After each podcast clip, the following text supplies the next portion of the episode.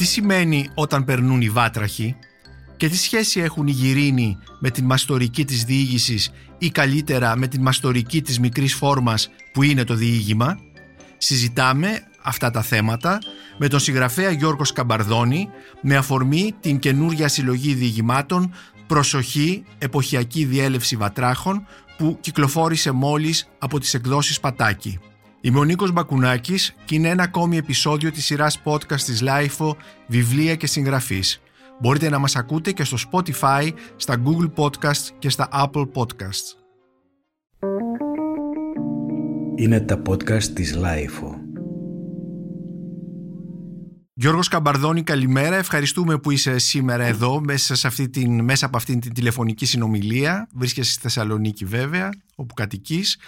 Ε, θα ήθελα λοιπόν να σε καλωσορίσω και να ξεκινήσουμε τη συζήτησή μας με αφορμή την ε, καινούρια σου συλλογή διηγημάτων «Προσοχή, εποχιακή διέλευση βατράχων» που μόλις κυκλοφόρησε από τις εκδόσεις Πατάκη. Ε, εγώ ευχαριστώ θερμά Νίκο και ελπίζω να έχουμε μια ώρα συνομιλία.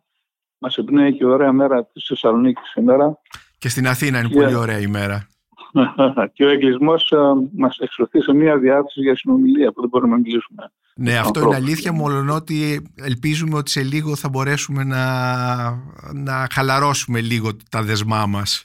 Το ελπίζουμε. Λοιπόν, ε, Είμαστε, λέω είμαστε ημιεμβολιασμένοι και προσδοκούμε τώρα να προκύψει το τείχος το λεγόμενο της ανοσίας. Ναι, εγώ είμαι, να εγώ είμαι διπλά εμβολιασμένος. Έχω κάνει και τις δύο Α, είσαι αλεξίσπορος. λοιπόν, ε, θα ήθελα να ξεκινήσω από, την, ε, από τον τίτλο της ε, συλλογής «Προσοχή εποχιακή διέλευση βατράχων» και θα διαβάσω για λογαριασμό των ακροατών αυτού του podcast μερικές φράσεις που υπάρχουν στο οπιστόφυλλο του βιβλίου και συνδέονται με τον τίτλο. Μεταξύ φαντασίας μύθου και γεγονότος μετακινούνται οι φράσεις «βάτραχοι που φεύγουν ομαδικά από την ξεραμένη λίμνη και πηγαίνουν και γεννάνε νοήματα και μυστικά σε κρυφούς λασπόλακους ή σε χαμηλά ποτάμια, νέες λέξεις γυρίνους με πυρακτωμένες ουρές και διαδρομές που φωσφορίζουν. Στην ανιφαντική της διήγησης αυτοί οι γυρίνοι όταν μεγαλώσουν γίνονται άλλοτε πρίγκιπες και άλλοτε νεροκότσιφες. Γιατί λοιπόν θεωρείς ότι οι λέξεις είναι σαν τους γυρίνους και τελικά γίνονται βάτραχοι; Είναι βέβαια η έννοια της μεταμόρφωσης που υφίσταται οι λέξεις στη λογοτεχνία και μπορούν να γίνουν είτε πρίγκιπες είτε όπως λέω και παραδίπλα νεροκότσιφες. Η αλήθεια είναι ότι το πρόβλημα με τον τίτλο είναι μια αιώνια διαρώτηση για έναν που γράφει βιβλία με τη ιστορήματα ή διηγήματα. Και πρέπει να πω ότι σχετικά με την αγωνία του τίτλου μου συνέβη το εξής με αυτό το βιβλίο. Ερχόμουν από Αλεξανδρούπολη από μια κηδεία με το αυτοκίνητο και στο ύψος της Λαγκαδά, εκεί κοντά στη λίμνη του Αγίου Βασιλείου, είδα αυτή τη δαντέλα. Προσοχή, εποχιακή yeah. διέλευση βατράχων. Διέλευση βατράχων. Και λέω, να, ο τίτλος μου, αυτός είναι.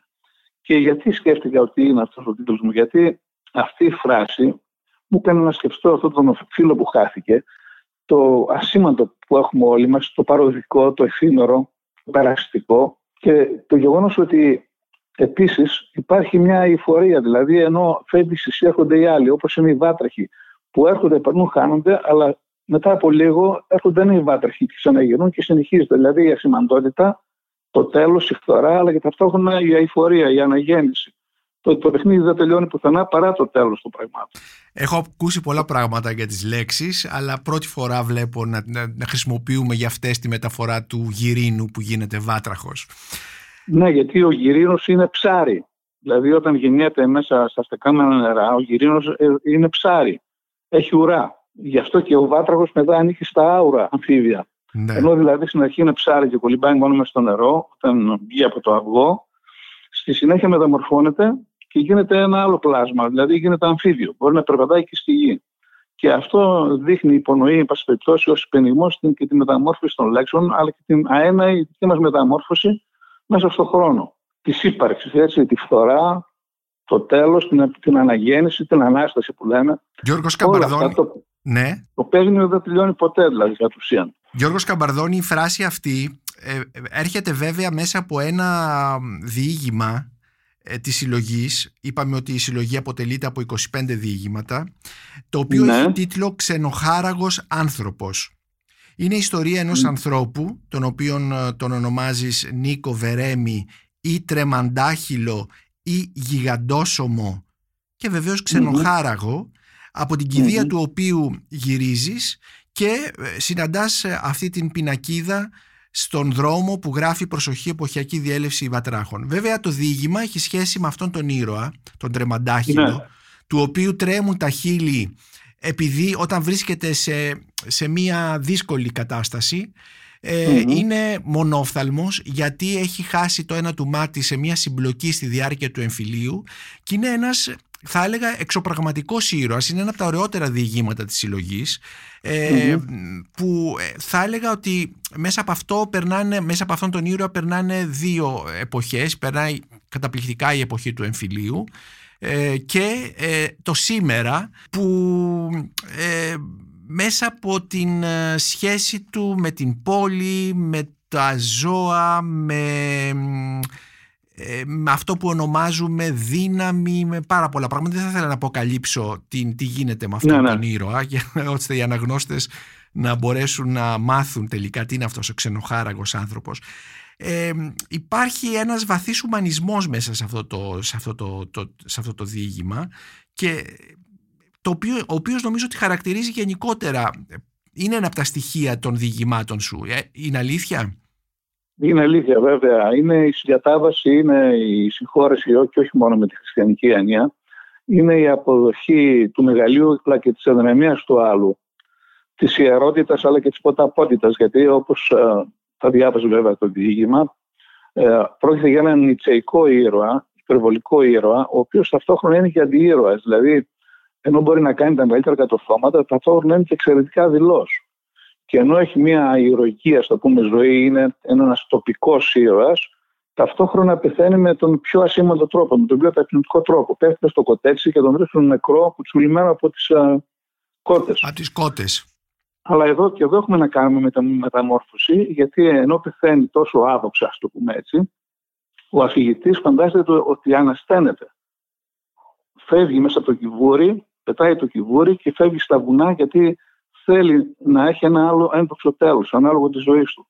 Έχουμε και εδώ να κάνουμε, ας πούμε, με αυτή την, το διτό της ζωής, δηλαδή το μεγαλείο και την, την ασημαντότητα το τι είναι, ας πούμε, αν περίτρημα καταντάει ένας άνθρωπος ο οποίος είναι ήρωας στα χωριά του, στην περιοχή του, είναι ένδοξος, είναι πανίσχυρος, δυνατός και είναι και απρόβλεπτος ταυτόχρονα. Δηλαδή είναι ικανός, όπως ε, λέω κάτω μέσα, όπως όλοι οι Έλληνες, για το καλύτερο αλλά και για το χειρότερο. Και τελικά όμως διασώζεται μέσα από τη δική μου μνήμη, μέσα από τη δική μου φαντασίωση. Δεν τον αφήνω να πεθάνει. Που τον αφήνεις, τον βλέπουμε να χάνεται ψηλά βαθιά μέσα στα έλατα μετά Ναι, τον ζητώντας θάνατό μια- του. Και, ταυτ- Ακριβώς. και ταυτόχρονα είναι, ενώ είναι ένας γίγαντας δύο μέτρα και, και έχει τεράστια δύναμη ταυτόχρονα είναι και πάρα πολύ εύθραυστος γιατί υπάρχουν τρία πράγματα που φοβάται πάρα πολύ τα αυτοκίνητα και κυρίως τις κόρνες τους τη θάλασσα και τις καμπάνες Τις Και- καμπάνες. Είναι, ο- ναι. Ίσως είναι ο θάνατος που φοβάται με τις καμπάνες. Κρύβεται, βάζει μελισσόκερο στα αυτιά ή σκεπάζεται με μια κάπα. ναι ναι όταν ακούει την καμπάνα είναι το τέλος. Είναι η σήμανση ας πούμε το ότι έληξε η ιστορία. Ίσως και από ένστικτο. Ίσως γιατί είχε ζήσει και τον θάνατο στον εμφύλιο, την απώλεια ε, του, του ενός ματιού του, που είναι ένας μικρός θάνατος έτσι. ναι Να σου φύγει μισή ώραση ας πούμε. Και να έχεις και ένα μάτι όχι το μόνο οποίο είναι- να, να, να χάσει το μάτι του αλλά να μείνουν και τα τρίματα του ματιού μέσα και Βέβαια. να μην μπορέσουν να βγουν ποτέ και αυτό να του δημιουργεί ε, πολλά προβλήματα Ναι, τον οδηγεί στην τρέλα, στην όξυνση. Συνέχεια έχει μια τρομερή νευρικότητα και επειδή έχει πάρα πολύ δύναμη σωματική ισχύ και είναι και νευρικός, μπορεί να διαλύσει τα πάντα, αλλά ταυτόχρονα είναι και εύκραστος, είναι ευπαθής. Είναι σαν μωρό. Δηλαδή βλέπουν αυτό το γίγαντα στο δρόμο οι νεαροί, κορνάρουν και αυτός κολλάει στους τοίχου. Από Αυτός φόβο που ήταν ικανός να χτυπήσει δέκα άντρες να τους σκότει μουλάρι με μπουνιά, ας πούμε. ναι. Εδώ μέσα. Έδωσε μια μπουνιά στο Όπως- μουλάρι και το άφησε σέκο. και ένα τρομερό σκύλο Ροτβάιλερ ένα ροτβάιλερ. Αυτό συμβαίνει συχνά. Δηλαδή, όλοι έχουμε συναντήσει ανθρώπους που είναι απολύτως αντιφατικοί. Έχουν μια παράξενη σχάση, μια διπλή αντίληψη του κόσμου, ναι. ή μπορεί να είναι πάρα πολύ γενναίοι, ας πούμε, στον πόλεμο, ή να φοβούνται τις αράχνες. Έτσι, ή να φοβούνται κάτι συγκεκριμένο, το βάτραχο, ή να φοβούνται τα φίδια, ή να φοβούνται τα Ναι. Σκυλιά. Υπάρχουν άνθρωποι οι οποίοι είναι παράτολμοι, είναι γενναίοι, είναι ανδροί και μπορείς να τους δεις να τρέμουν σε μπροστά σε ένα ποντίκι. Πάντως, ε, Γιώργος Σκαμπαρδόνη, αυτός ο ήρωας, ο ξενοχάραγος άνθρωπος, ο τρεμαντάχυλος, ο Νίκος Βερέμης ε, ειναι περισσότερο ένας αντίήρωας είναι θα λέγαμε ένας έκεντρος άνθρωπος. Είναι στο περιθώριο της ιστορίας. Αλλά αυτό είναι και ένα χαρακτηριστικό των διηγημάτων. Σου μιλάς για τα μεγαλύτερα πράγματα ε, εδώ ας πούμε για τον εμφύλιο αλλά μέσα από αυτή την έκεντρη ματιά που κάνει την, ναι. ε, το διήγημά σου να, να διαβάζεται μέσα από διπλό, μια διπλή σκοπιά θα έλεγα Δηλαδή, ενώ ναι. έχεις μπροστά σου ζωντανό τον εμφύλιο, την αγριότητά του, τη βιαιότητα, αυτόν τον αλληλοσπαραγμό μεταξύ των ίδιων ε, των συγχωριανών κτλ. Ταυτόχρονα όμως βλέπουμε την αποστασιοποίηση από αυτό το μείζον γεγονός και βλέπουμε τη μικρή ζωή ενός μικρού ήρωα, ενός κεντρικού έκεντρου ανθρώπου και έτσι μέσα από τα διηγήματά σου, ενώ υπάρχει η μεγάλη ιστορία, εκείνο που έχει σημασία είναι οι, οι, οι ζωές των μικρών εντός εισαγωγικών ανθρώπων. Και αυτό ίσως νομίζω ότι είναι το πιο συναρπαστικό στην διηγηματογραφία σου. Ναι, γιατί είναι βασικό χαρακτηριστικό του διηγήματος το να προβάλλει εξώνυχο τον Λέοντε, δηλαδή λόγω του ότι το διήγημα από τη φύση του έχει μικρό εμβαδόν, δεν μπορεί να ξεδιπλωθεί σε έκταση όπως ένα μυθιστόρημα. Ε, οφείλεις να βρεις ήρωες ε, οι οποίοι παρουσιαζόνται με ελλειπτικά, αφαιρετικά, αλλά εσύ τους συναμβάνεις σε μια πολύ κρίσιμη στιγμή, η οποία είναι αποκαλυπτική. Δηλαδή είναι ένα, μια ρογμή του χρόνου, ας το πούμε, όπου ανοίγονται οι ουρανοί, σχίζεται το, το, το καταπέτασμα και μέσα από αυτή τη μικρή ρογμή μπορεί να δει το μεγάλο τοπίο. Αυτό είναι μια βασική τεχνική. Έπειτα το διήγημα δεν μπορεί παρά μόνο μέσα από τη συμπίκνωση και μέσα από την πυρηνική σύσταση, μέσα από το γοργό ρυθμό, έτσι, μέσα από τις μεταβάσεις της γρήγορες, να αποδώσει μια ιστορία, με την, και να αποδώσει και την ευρύτερη ιστορία ταυτόχρονα. Δηλαδή να είναι ένα μικρό, ας πούμε, μικρό κουτί, το οποίο περιέχει ένα πολύ μεγαλύτερο κουτί, σε μεγαλύτερη έκθεση. Δηλαδή και όλα αυτά εξυπονοούνται σε πολλαπλά επίπεδα. Υπάρχουν αντανακλάσεις μέσα στο κάθε διήγημα, υπάρχουν μυστικά, υπάρχουν ενίγματα. Δεν είναι μόνο η κορυφογραμμή της κυρίως ιστορίας, αλλά στα σπλάχνα του, στον πάτο ας πούμε της ροής, πλαγιολισθαίνουν και πολλές άλλες σημάνσεις όταν το διαβάζει ε, ο αναγνώστης. Μπορεί ο αναγνώστης να μην το καταλαβαίνει με την πρώτη ανάγνωση, αλλά αυτά ε, αναδεύονται μέσα του με έναν πλάγιο τρόπο, σιωπηρό, υποδόριο, παρισφρέουν μέσα στον αναγνώστη και δημιουργούν αυτή την αίσθηση της μαγκανίας αλλά και της ταυτόχρονης πολλαπλής σήμανσης. Δεν είναι δηλαδή μόνο μια αφήγηση, κατ' επίφαση, ένα διήγημα. Νομίζω ε, έτσι οφείλει να είναι δηλαδή. Ε. Ε, γιατί δεν έχεις την άνεση του μυθιστορήματος να επεκταθείς, να αναλύσεις, να φτιάξεις χαρακτήρες. Όλα είναι ελλειπτικά, όλα είναι αφαιρετικά. Και το πιο σημαντικό στο διήγημα είναι αυτό που λέμε στα γαλλικά το non-d, δηλαδή αυτό που δεν λέγεται. Αυτό που έχει αποκοπεί. Το ανίποτο. Το ανίποτο, το άρρητο, το άφτακτο, αυτό που έχει αποκοπεί. Το μοντάζ που λέμε στις ταινίες, το σκληρό μοντάζ. Αυτό που θα απομείνει είναι το διήγημα.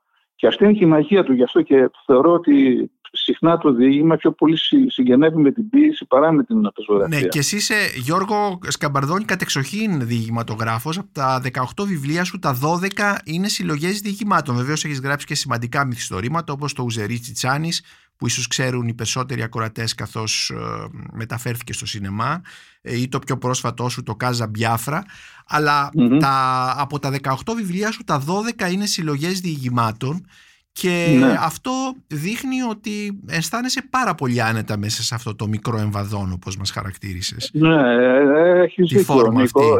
Ναι, ναι, έχεις δίκιο. Πρέπει να πω ότι είναι εντελώς διαφορετική η οδύνη και η απόλαυση του να γράψει ένα διήγημα το οποίο είναι πεπερασμένο, είναι ο λίγων σελίδων, ας το πούμε, και είναι διαφορετική αντιμετώπιση του κειμένου και της σύλληψης από όταν σε ένα μυθιστόρημα, το οποίο μυθιστόρημα είναι ένα βουνό, ας πούμε. Έτσι, θέλει πολύ χρόνο, θέλει δύο-τρία χρόνια τουλάχιστον να γράψει ένα μυθιστόρημα. Είναι άλλη στάση του απέναντι στο υλικό, είναι άλλη διαχείριση των μοιρών, του χρόνου, των συμπλοκών, της ίντριγα.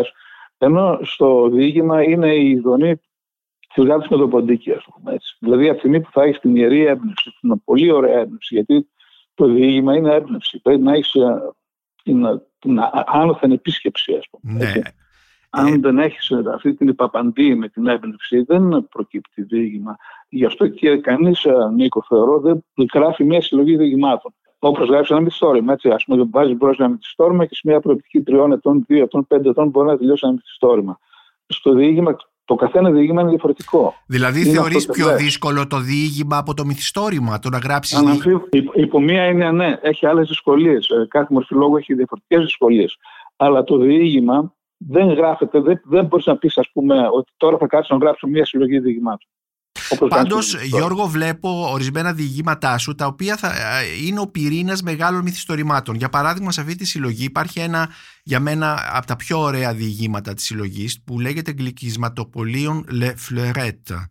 Ε, ναι. Και εδώ είναι η ιστορία μιας, ε, για ένα καφέ που γίνονται στη Θεσσαλονίκη για το μετρό και ε, οι ειδικευμένοι ε, εργάτες που σκάβουν ε, βρίσκουν ε, ένα, σε ένα υπόγειο το οποίο βεβαίως ε, δεν είναι, δεν είναι αρχαίο έχει το πολύ μια ηλικία 100 ετών που ήταν το υπόγειο εργαστήριο ενός ζαχαροπλαστείου του ζαχαροπλαστείου Λεφλερέτ το οποίο είχε καεί στη μεγάλη πυρκαγιά της, της Θεσσαλονίκης. Αλλά αυτό το, το υπόγειο εργαστήριο έχει κατά κάποιο τρόπο παραμείνει άθικτο μέσα στο χρόνο και η ναι. ειδικευμένη ηθιολόγος ε, η οποία έρχεται να το, να, να, το, να το δει αναγνωρίζει τα αντικείμενα ε, κυρίως αντικείμενα για την κατασκευή σοκολάτας ε, όχι, τα αναγνωρίζει όχι γιατί είναι ε, αρχαιολόγος αλλά γιατί είναι νοικοκυρά και μάλιστα λέει ότι οι αρχαιολόγοι Αυτά λέει τα γνωρίζουμε όχι οι αρχαιολόγοι, αλλά οι νοικοκυρές σαν και μένα που φτιάχνουμε σοκολάτα και καραμέλα ναι. στο σπίτι. Και εγώ τυχαίνει ναι, να ναι. τα ξέρω γιατί έχω μεγάλη αδυναμία στη σοκολάτα. Την έχω μελετήσει αρκετά. και καθώς λοιπόν ε, μέσα από την, με αυτό το έβριμα περνάει και λίγο μια παλιά ιστορία της Θεσσαλονίκης ε, έτσι, τα, τα παλιά μαγαζιά, τι υπήρχε εκεί πριν την πικαριά, οι σοκολατοποιίες της εποχής ε, όχι ναι. μόνο στη Θεσσαλονίκης αλλά και της Πάτρας και της Αθήνας ε, μάρκες ελληνικές, ξένες και τέτοια στο τέλος αυτού του διηγήματος οι εργάτες βρίσκουν ε, κάποια μπαούλα ερμητικά κλειστά και τα ανοίγουν και μέσα στα μπαούλα αποκαλύπτονται ολόφρες και στα έλεγα ε, πλάκες κουβερτούρας της μιας και των ναι. δύο κάδων τις οποίες οι οποίες είναι τυλιγμένες ε, αεροστεγώς με χαρτί και προφανώς θα χρησιμοποιηθούν για τη δημιουργία σοκολάτας. Και το ναι. διήγημα αυτό τελειώνει με την αρχαιολόγο η οποία θαυμάζει τα, αυτά τα μπαούλα με τις σοκολάτες μέσα να ανοίγει ένα τυλιγμένο σοκολατάκι, να ανοίγει δηλαδή το, να βγάζει το περιτύλιγμα, να το μυρίζει, να το ξαναμυρίζει απολαυστικά και μετά να το βάζει στο στόμα της, να το γεύεται να το λιώνει αργά ειδονικά με κλειστά τα μάτια σαν κρυφιομίστης, να το καταπίνει αργά και να λέει αυτό είναι το πιο σπάνιο νόμισμα που έχω βρει ποτέ. ε, δηλαδή διαβάζω αυτή την τελευταία φράση και πραγματικά έτσι ε, ε, ρηγώ, αναρριγώ ε, γιατί ε, εδώ έχεις ε, πραγματικά τη μεταμόρφωση, αυτό που λες τη μεταμόρφωση.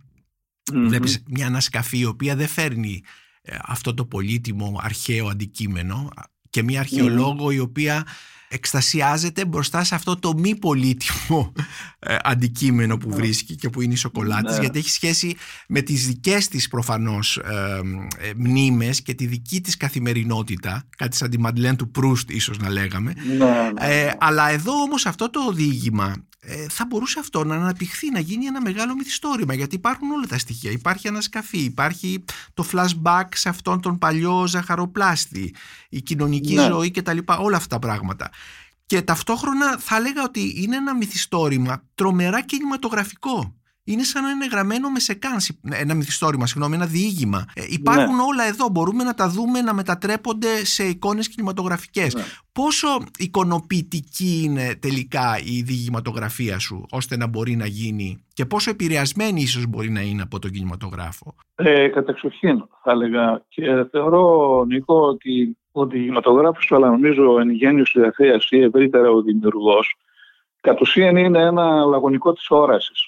Δηλαδή το γράψιμο είναι μια στάση ζωής η οποία εξυπακούει πυρετική παρατήρηση του κόσμου, ακοή, ακούς διαρκώς τα διπλανά τραπέζια, μυρίζεις, αυτό που λέει και ο Προύς με τη Μαντλέν, ας πούμε, έτσι, ε, αφού γκράζεσαι, καταγράφεις... Να σε διακόψω, ε, αυτό, με, αυτό με, τις, με τις παιδικές ε, μνήμες και τις παιδικές γεύσεις Το υπάρχουν σε πολλά διηγήματά σου, όπως για παράδειγμα και στο διήγημά σου μια γκαζόζα έψα, ε, που είναι, ναι, που είναι μια που αγγίζει και τα όρια του σουρεαλιστικού αυτό το διήγημα ε, ναι, και που η γεύση της γκαζόζας έψα σε μιας ε, ένωσης ψυγείων αγριάς είναι τα αρχικά αν δεν απατώμε ε, σε αναγκάζει, σε παρακινεί να ανασυνθέσεις παλιές εικόνες, ε, παλιές ιστορίες κτλ. Ναι, γιατί τότε η Γκαζόζα, όπως ας πούμε και αυτό το νόμισμα του αρχαιολόγου, έχει μια μοναδική παραξία. Δηλαδή τα παιδιά τότε, εμείς υποτιθέμενο αφηγητής, δεν έχει την οικονομική δυνατότητα όπως συνέβαινε τότε στα περισσότερα σπίτια να αγοράσουν τα παιδιά μια γκαζόζα, η οποία ήταν μυθολογική τότε, ειδικά η έψα με το σαγκρέ μπουκάλι. Και μία φορά που τους δίνεται η ευκαιρία και αγοράζουν μία γκαζό, γιατί η στέρηση πολλαπλασιάζει τον πόθο, έτσι δεν είναι; Mm-hmm. Και δημιουργεί υπεραξία στο αντικείμενο, το μυθοποιεί, του δίνει ένα φωτοστέφανο μοναδικό. Και μία γκαζόζα η οποία σήμερα είναι αξιοπεριφρόνητη, έτσι, δηλαδή μπαίνει ο καθένας με λίγα λεπτά, ας το πούμε έτσι, ε, δεν της δίνει σημασία. Εκείνη την εποχή, όπως και με άλλα πράγματα, έτσι, ας πούμε στην κατοχή, στάρι, σε άλλες εποχές όπου υπάρχει στέρηση, το κάθε τι παίρνει μοναδικές διαστάσεις και αυτό νομίζω είναι και η λογοτεχνία κατεξουδήν. Δηλαδή νομίζω ότι η πεζογραφία αλλά και η ποίηση είναι η ανάδειξη της ποίησης του οικείου. Δηλαδή υπάρχει το οικείο, το καθημερινό, το, το συνηθισμένο, το οποίο κάποια στιγμή ο συγγραφέας ε, το βλέπει με ένα μοναδικό τρόπο. Είναι σε αυτό που λέμε λογοτεχνική διαθεσιμότητα, σε disponibilité. Το βλέπει και το φωτίζει έτσι που γίνεται μεταφυσικό. Παίρνει δηλαδή μια μοναδική διάσταση, παίρνει μια υπεραξία ανεπανάληπτη και αναβιβάζεται στην περιοπή της τέχνης. Δηλαδή γίνεται κάτι αξιολάτρευτο. Το οδηγεί, ας πούμε, στο θάμπο. Ναι. Το δέο, γιατί η ποίηση είναι το δέος. Το δέος είναι η ποίηση. Αυτό, Γιώργο, ε, με αναγκάζει να έρθω σε μια προηγούμενη απάντησή σου ε, που σε σχέση με την έμπνευση. Ε, γιατί όταν έχεις μια συλλογή με 25 διηγήματα προϋποθέτει ότι πρέπει να έχεις 25 θέματα. Ε, αυτή ναι. λοιπόν η έμπνευση πώς, πώς, πώς έρχεται, πώς δημιουργείται, μέσα από τι, μέσα από την παρατήρηση, μέσα από τη μνήμη, μέσα από την... Ε, πώς δημιουργείται η έμπνευση ώστε να φτιάξεις αυτές οι 25 εμπνεύσεις στο συγκεκριμένο βιβλίο το προσοχή εποχιακή διέλευση βατράχων που αποτελείται από 25 διηγήματα. Τι είναι αυτή ε, η, η λειτουργία; Η ερώτηση σου αυτή είναι η πιο δύσκολη στην οποία μπορεί να απαντήσει κάποιος και δεν ξέρω αν θα μπορέσει να απαντηθεί. Βέβαια, θα προσπαθήσω και εγώ να την πολιορκήσω λίγο. Η έμπνευση ουσιαστικά είναι μια συνάντηση ιστορικών διαθέσεων που προϋπάρχουν έτσι, μέσα στο συγγραφέα ε, που μπορεί να είναι ένα μετέωρο διήγη με μια διάθεση έτσι, μπορεί να είναι μια ροπή, μπορεί να είναι μια αρχική σκέψη και η οποία δεν μπορεί να βγει να πραγματοθεί σε κείμενο αλλά όταν συναντάτε σε μια ιστορική στιγμή με μια χειρονομία, με ένα αντικείμενο, με μια μικροαφήγηση, με μια φράση, με κάτι της, αυτομάτως προκύπτει τότε αυτό που λέμε η έλαμψη. Mm-hmm. Κρατάς σημειώσει, δηλαδή... Γιώργο, όταν σου έρχεται αυτή, αυτή η έκλαμψη, κρατάς κάποια σημείωση για να μπούμε και λίγο ναι, στην ναι, ιστορική ναι, σου; Ναι, βεβαίως, Νίκο, ανοιχτημερών. Οι σημειώσεις είναι η μήτρα όλων, δηλαδή τα πάντα. Και τώρα που έχουμε και τα μέσα αυτά τα κινητά, είναι ακόμα πιο εύκολο. Γιατί ενώ παλιά κρατούσα σημειώσεις, είδες στο μυαλό μου σε μπλοκάκια άπειρα που έχω μαζεμένα, τώρα με το κινητό, ας πούμε, μπορείς να το υπαγορεύσει, να το φωτογραφίσεις ή να το γηματογραφήσει κάτι. Αλλά το πιο σημαντικό είναι η προσοχή, δηλαδή το ότι να είσαι συνέχεια σε εγρήγορση, σε επιστράτευση, ώστε να μπορέσεις να εσωτερικεύσει τον περίγυρο. Και θεωρώ ότι ένας συγγραφέας ή ένας κινηματογραφιστής, ένας ζωγράφος, προσπαθώντας να εκφράσει την βαθύτερη ανθρώπινη κατάσταση, αλλά και τη χώρα του, έτσι στο βαθμό που μπορεί ο καθένας, οφείλει συνέχεια να ταξιδεύει, να ψάχνει το τοπίο, τους ανθρώπους, τα ζώα, τις γλώσσες, τα ιδιώματα, τη θάλασσα, τα βουνά, τα, τα πάντα δηλαδή. Γιατί όλη η λογοτεχνία περιέχεται στο, στη χώρα, παντού, έτσι.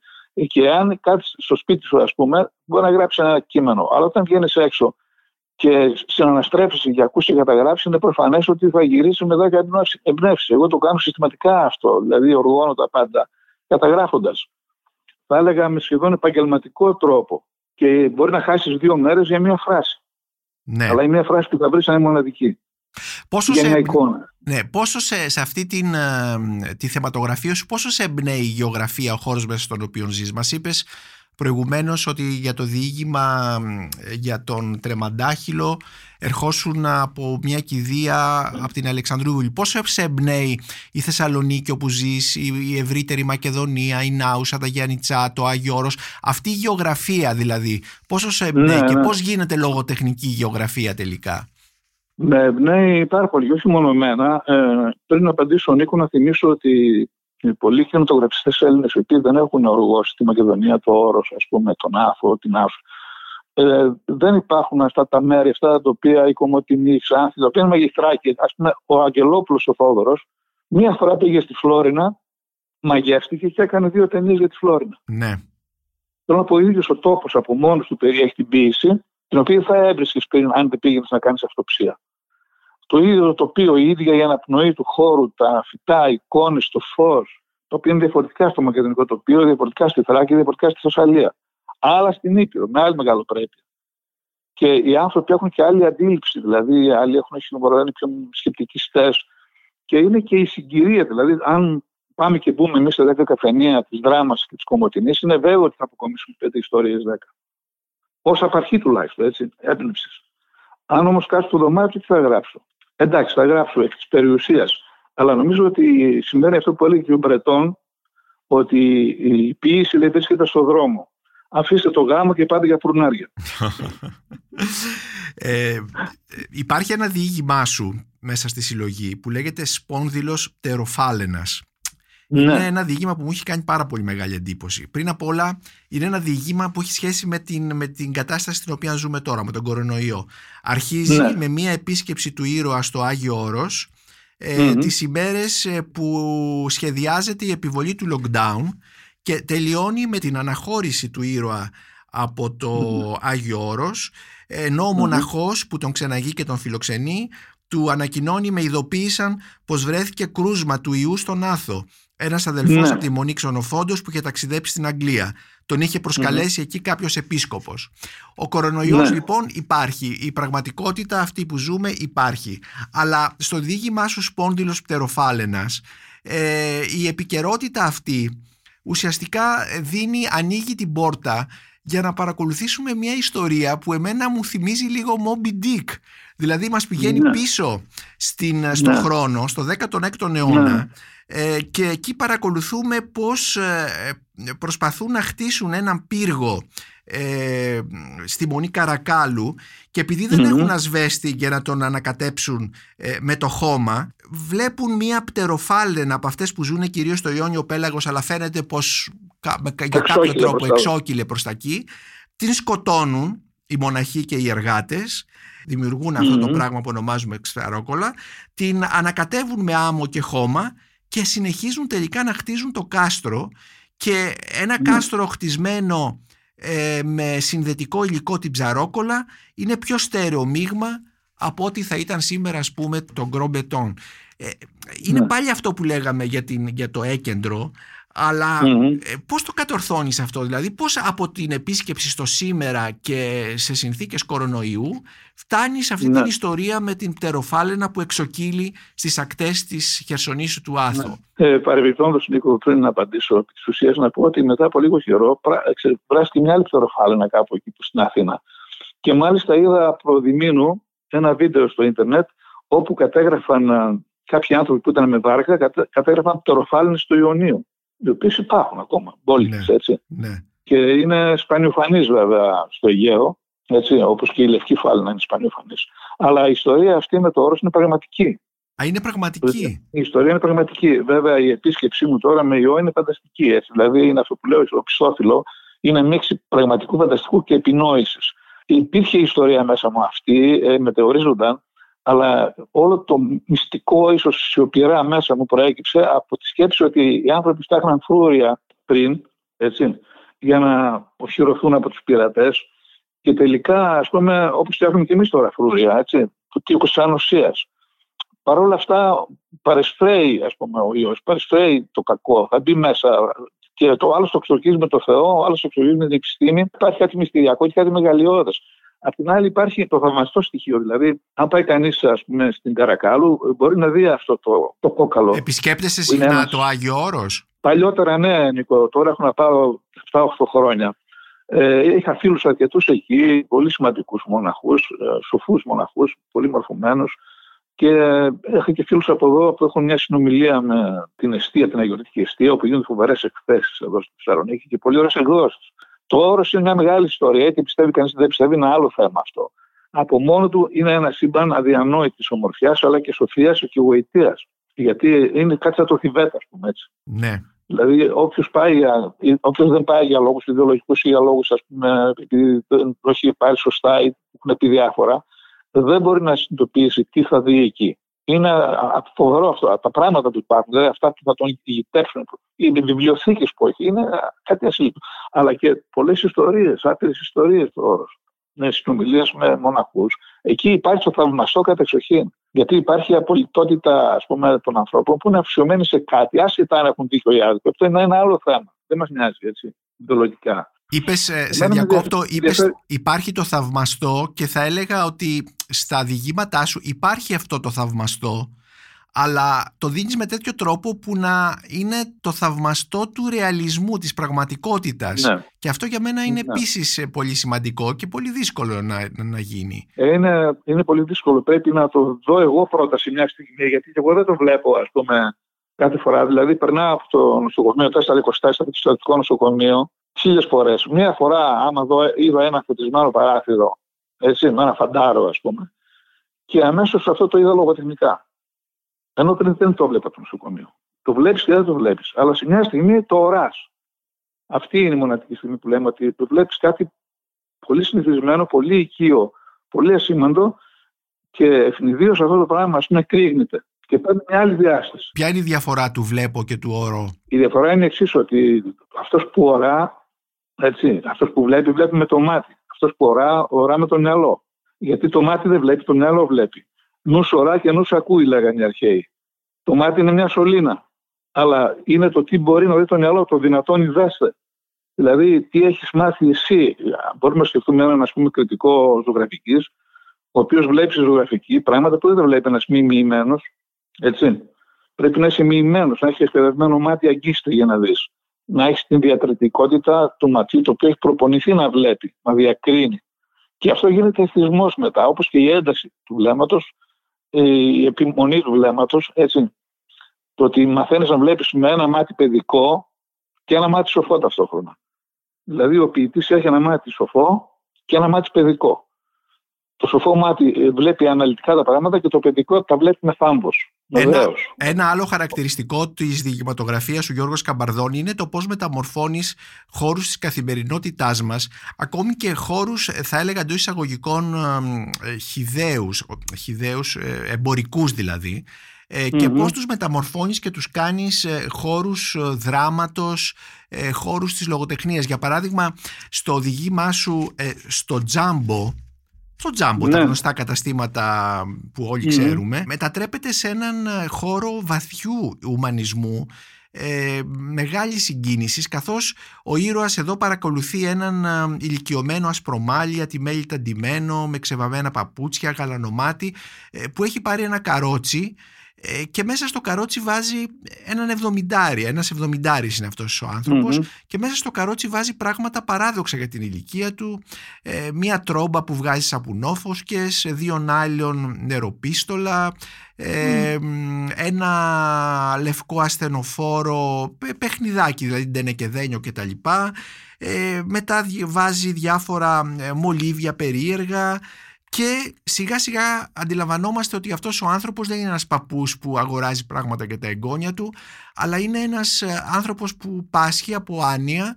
Μάλιστα αναζητείται μέσω του Silver Alert και έτσι τον αναγνωρίζει ο ήρωας του διηγήματος και που προφανώς ε, μέσα από αυτή την, την κίνησή του στο τζάμπο προσπαθεί να ξαναβρει την παιδική του ηλικία και ό,τι έχει στερηθεί. Και έτσι το τζάμπο μεταμορφώνεται, γίνεται ένας χώρος, πώς θα το έλεγα, ένας χώρος αγάπης, ένας χώρος, ε, ε, μια κολυμβήθρα του Σιλοάμ.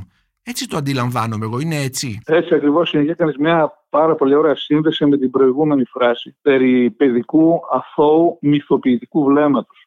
Ε, ο άνθρωπος αυτός από τη στιγμή που έχει χάσει τη μνήμη του έχοντας Αλτσχάιμερ, έτσι, επανέρχεται στην παιδική όραση. Δηλαδή δεν έχει συγκριτικές καταγραφές μέσα του και επιστρέφει σε αυτό το βλέμμα το οποίο ας πούμε θαυμάζει τον κόσμο, προσπαθεί να μάθει τον κόσμο, προσπαθεί να τον αγγίξει, να τον ψάσει και ζει με την μυθολογία του παιχνιδιού. Δηλαδή και για εμάς, για όλους μας, ένα παιχνίδι όταν ήμασταν παιδιά ήταν κάτι θεϊκό. Κάτι ασήμαντο, ας πούμε, ακόμα στις πιο φτωχές γενιές παλιότερα. Ένα καρούλι, ας το πούμε έτσι, ήταν κάτι μεγαλειώδες. Ένα ρουλεμάν για τα πατίνια. Ένα ρουλεμάν, ας πούμε, ένα ρουλεμάν, ένα, ένα ξύλο, ξέρω εγώ, οτιδήποτε. Γινόταν ακόντιος, γινόταν, μεταμορφωνόταν. Εκεί έχουμε τη μεταμόρφωση κατεξοχήν στα παιδιά, γιατί έχουν ποιητικό βλέμμα. Τώρα αυτός έχοντας χάσει την όραση του συγκροτημένου, σοβαρού ανθρώπου, έχοντας απολέσει τη συνείδηση και τη μνήμη, προσέρχεται μέσα στο τζάμπο, το οποίο είναι, ε, είναι η θεϊκή καταφυγή των παιδιών. Γιατί εκεί μέσα όταν μπαίνουν τα παιδιά, στα χιλιάδες αμέτρητα παιχνίδια, τρελαίνονται. Ε, ενώ ένας μεγάλος μπορεί να τα βλέπει αποστασιοποιημένα στο παιδί ή στην όραση του παιδιού, την οποία έχει πλέον αυτός, καταρχήν ο ήρωας που έχει Αλσχάιμερ και κατά δεύτερον και ο αφηγητής, διότι μέσω του, μέσω του κεντρικού ήρωα είναι ο αφηγητής που χαίρεται στο τέλος πάντων στα παιδικά παιχνίδια που δεν πήρε ποτέ, που λέω στον Καρμαδότοπο, δηλαδή την εποχή της φτώχειας. Ναι. Γκασμαδότοπος, γιατί, ε, τι, τι σημαίνει αυτός, ε, ίσως εμείς της Νότιας Ελλάδας, τι, τι είναι το γκασμαδότοπος; Ε, θα θυμάσαι Νίκο τότε που ήταν σε ανάπτυξη χώρα και έβλεπες να σκάβουν παντού χωματόδρομους, τους εργάτες. Ναι, ναι, ναι. ναι. Δηλαδή μια εικόνα με εγκασμάδε που σκάβαν εργάτες συνέχεια από εδώ από εκεί. Ε, και τεμπελιάζοντας και λίγο και λίγο άναρχα και όλοι αυτοί οι χωματόδρομοι που υπάρχουν και στον Παζολίνη, ας το πούμε, έτσι στο Μιλάνο του 60 ναι. ή στην ε, Ελλάδα του 60, του 55, του 70. Δηλαδή μια χώρα υπό ανάπτυξη, καθυστερημένη, ο λίγο τριτοκοσμική, ναι. με στέρηση, η οποία δεν επέτρεψε στα παιδιά να έχουν τη δυνατότητα να πάρουν πούμε, καλά παιχνίδια, όπως παίρνουν τώρα πάρα πολλά παιχνίδια. Και ο άνθρωπος αυτός στερημένος στην παιδική του ηλικία μπαίνει σε έναν χώρο όπου περιέχονται τα παιχνίδια που δεν πήρε ποτέ και πολύ περισσότερα. Και γίνεται πάλι ένα παιδί. Αυτό που λέμε ξεμοραίνεται, αλλά είναι το ξεμόραμα, ας πούμε, που είπα πριν, του ενό ματιού που είναι παιδικό και το άλλο που είναι σοφό ταυτόχρονα. Το οποίο έχει χαθεί το σοφό στην προηγούμενη περίπτωση.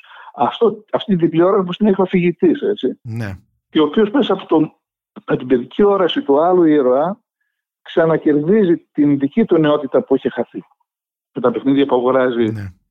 Ενώ, Γιώργο, ενώ μιλάς στα διηγήματά σου για πράγματα παλιά και ε, για παιδικές ηλικίες, για αυτή τη φτώχεια, για αυτή την επιθυμία, δεν υπάρχει όμως νοσταλγία σε αυτά τα διηγήματα. Είναι, είναι διηγήματα πολύ σημερινά και δεν νοσταλγούν κάποια, κάποιο χαμένο παράδεισο. Δεν ξέρω αν αυτή είναι η δική μου αίσθηση. Και... Ναι, όχι βέβαια. Όχι βέβαια. Δεν νοσταλγούν κανένα παράδεισο. Απλώς λίγο υπάρχουν θέματα άμα το δούμε έτσι κατ' επίπεδο θεματογραφικά το βιβλίο, υπάρχουν θέματα τα οποία φαίνεται να θίγουν παλιά, παλιά ζητήματα, ενώ είναι απολύτω σύγχρονο. Δηλαδή το διήγημα με το κοριτσάκι στις αίρε που το παραενοχλεί ο, ο Περιφτερά το 70-71. Mm-hmm.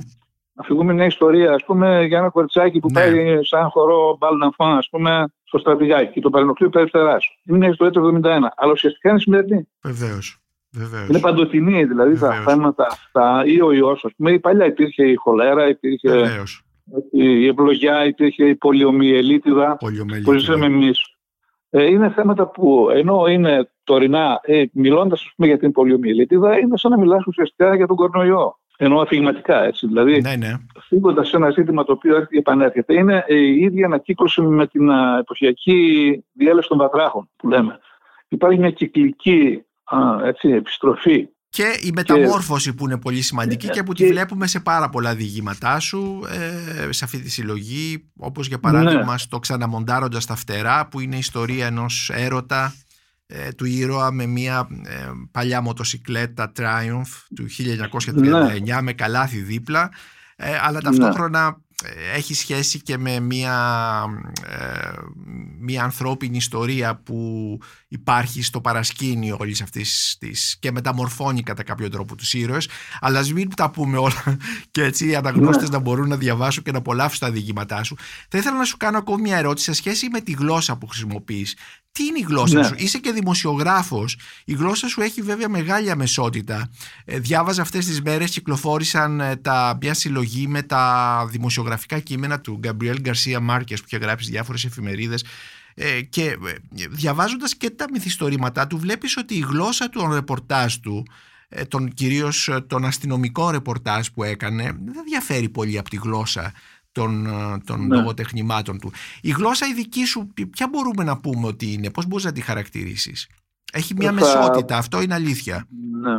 Θα μπορούσα να πω ότι βασίζουμε στην ανεξιγλωσία mm-hmm. που είπε ο παλιός δάσκαλος. Δηλαδή, επειδή η ελληνική γλώσσα είναι ένας ωκεανός, όπως ξέρει Νίκο καλύτερα, απέραντος, με πάρα πολλές κορυφώσεις από τα αρχαία χρόνια, τα βυζαντινά, έτσι, τα μεσαία χρόνια, τα, τα σύγχρονα χρόνια, τα, την αργό, τις διάφορες αργό των επαγγελμάτων, τις τομπολαλιές. Είναι δηλαδή ένα υλικό εκπληκτικό, το οποίο σου δίνει τη δυνατότητα να επιλέξεις κάθε φορά μια λέξη η οποία να είναι η απόλυτα και υπέρτατα εύστοχη. Και φυσικά με έχει βοηθήσει πάρα πολύ η συνομιλία μου με βυζαντινά κείμενα, όχι μόνο με τη θεολογία, αλλά και με την βυζαντινή χρονογραφία, τη βυζαντινή ε, φιλοσοφία, όπου επίσης και τη λαϊκή και τη λόγια τη θρησκευτική, και φυσικά ε, και με τα αρχαία κείμενα. Μπορείς να βρεις παντού ελληνικές λέξεις. Αν ανοίξει κανείς το Lidl Skoda, ας πούμε, έτσι, έχω σχεδόν ό,τι λεξικό κυκλοφορεί στην Ελλάδα, ε, θα βρεις λέξεις, ε, χιλιάδες λέξεις, οι οποίες δεν υπάρχουν πια αλλά κάποιες από αυτές μπορούν να χρησιμοποιηθούν και στο σήμερα με μοναδική εφηβολία ή εκφράσεις. Θέλω να πω, αρείομαι εγώ παντού από την ελληνική γλώσσα και έχω άπειρες καταγραφές εδώ στο κομπιούτερ και σε, σε σημειώσεις. Και νομίζω ότι αυτό είναι κάτι βασικό, γιατί η γλώσσα είναι λογοτεχνία. Χωρίς γλώσσα δεν υπάρχει κάτι. Ναι. Μέσα από τη γλώσσα γίνονται, ε, μετατρέπεται κάτι, κάτι σε, εννοώ και τη γλώσσα όχι μόνο ως λέξη, αλλά και ο χειρισμό ρυθμού, τόνου, που θα σφινωθεί η λέξη με έναν μοναδικό τρόπο για να δώσει διάσταση ας πούμε, στη φράση. Όλα αυτά είναι πολύ σημαντικά γιατί χωρίς αυτό δεν υπάρχει λογοτεχνία. Δεν είναι η υπόθεση ή η αφήγηση μόνο. Ακριβώς. Είναι η ίδια η μαγκανία της διαδρομής μέσα στο κείμενο. Είναι αυτή η αποπλάνηση, η αποπλάνηση του νου, ας πούμε, μέσα από τις λέξεις. Ε, θα ήθελα, να, με αφορμή την αυτή την απάντησή σου, θα σου κάνουμε την τελευταία ερώτηση. Ε, ποιοι είναι οι δασκαλοί σου, αναφέρθηκες σε βυζαντινούς χρονογράφους, αναφέρθηκες σε, σε θρησκευτικά κείμενα.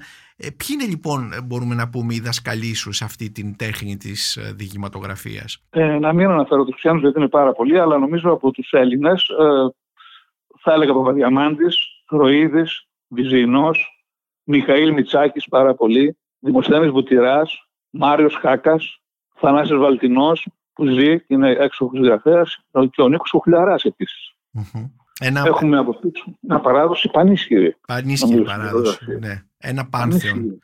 Ένα πάνθεον. Μας ανέφερες ένα πάνθεον και συγγραφείς που ίσως θα ήταν καλό να τους ξαναδιαβάσουμε όπως τον Βουτυρά, τον Μάριο Χάκα.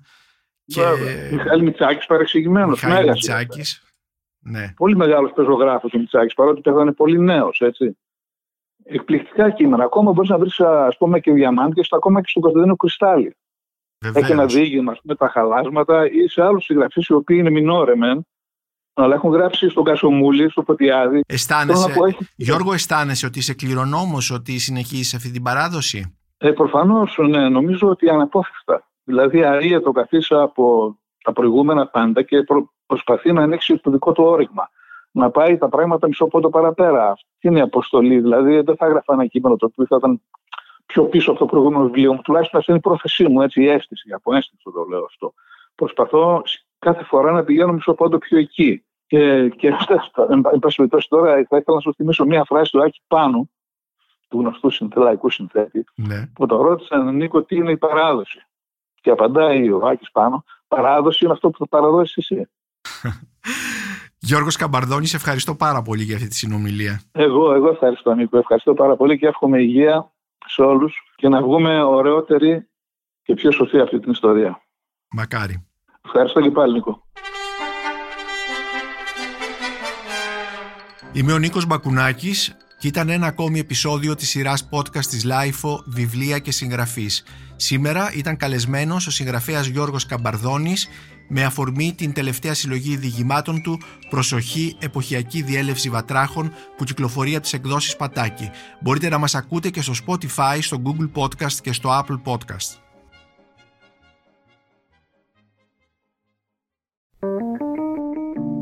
Είναι τα podcast της Lifeo.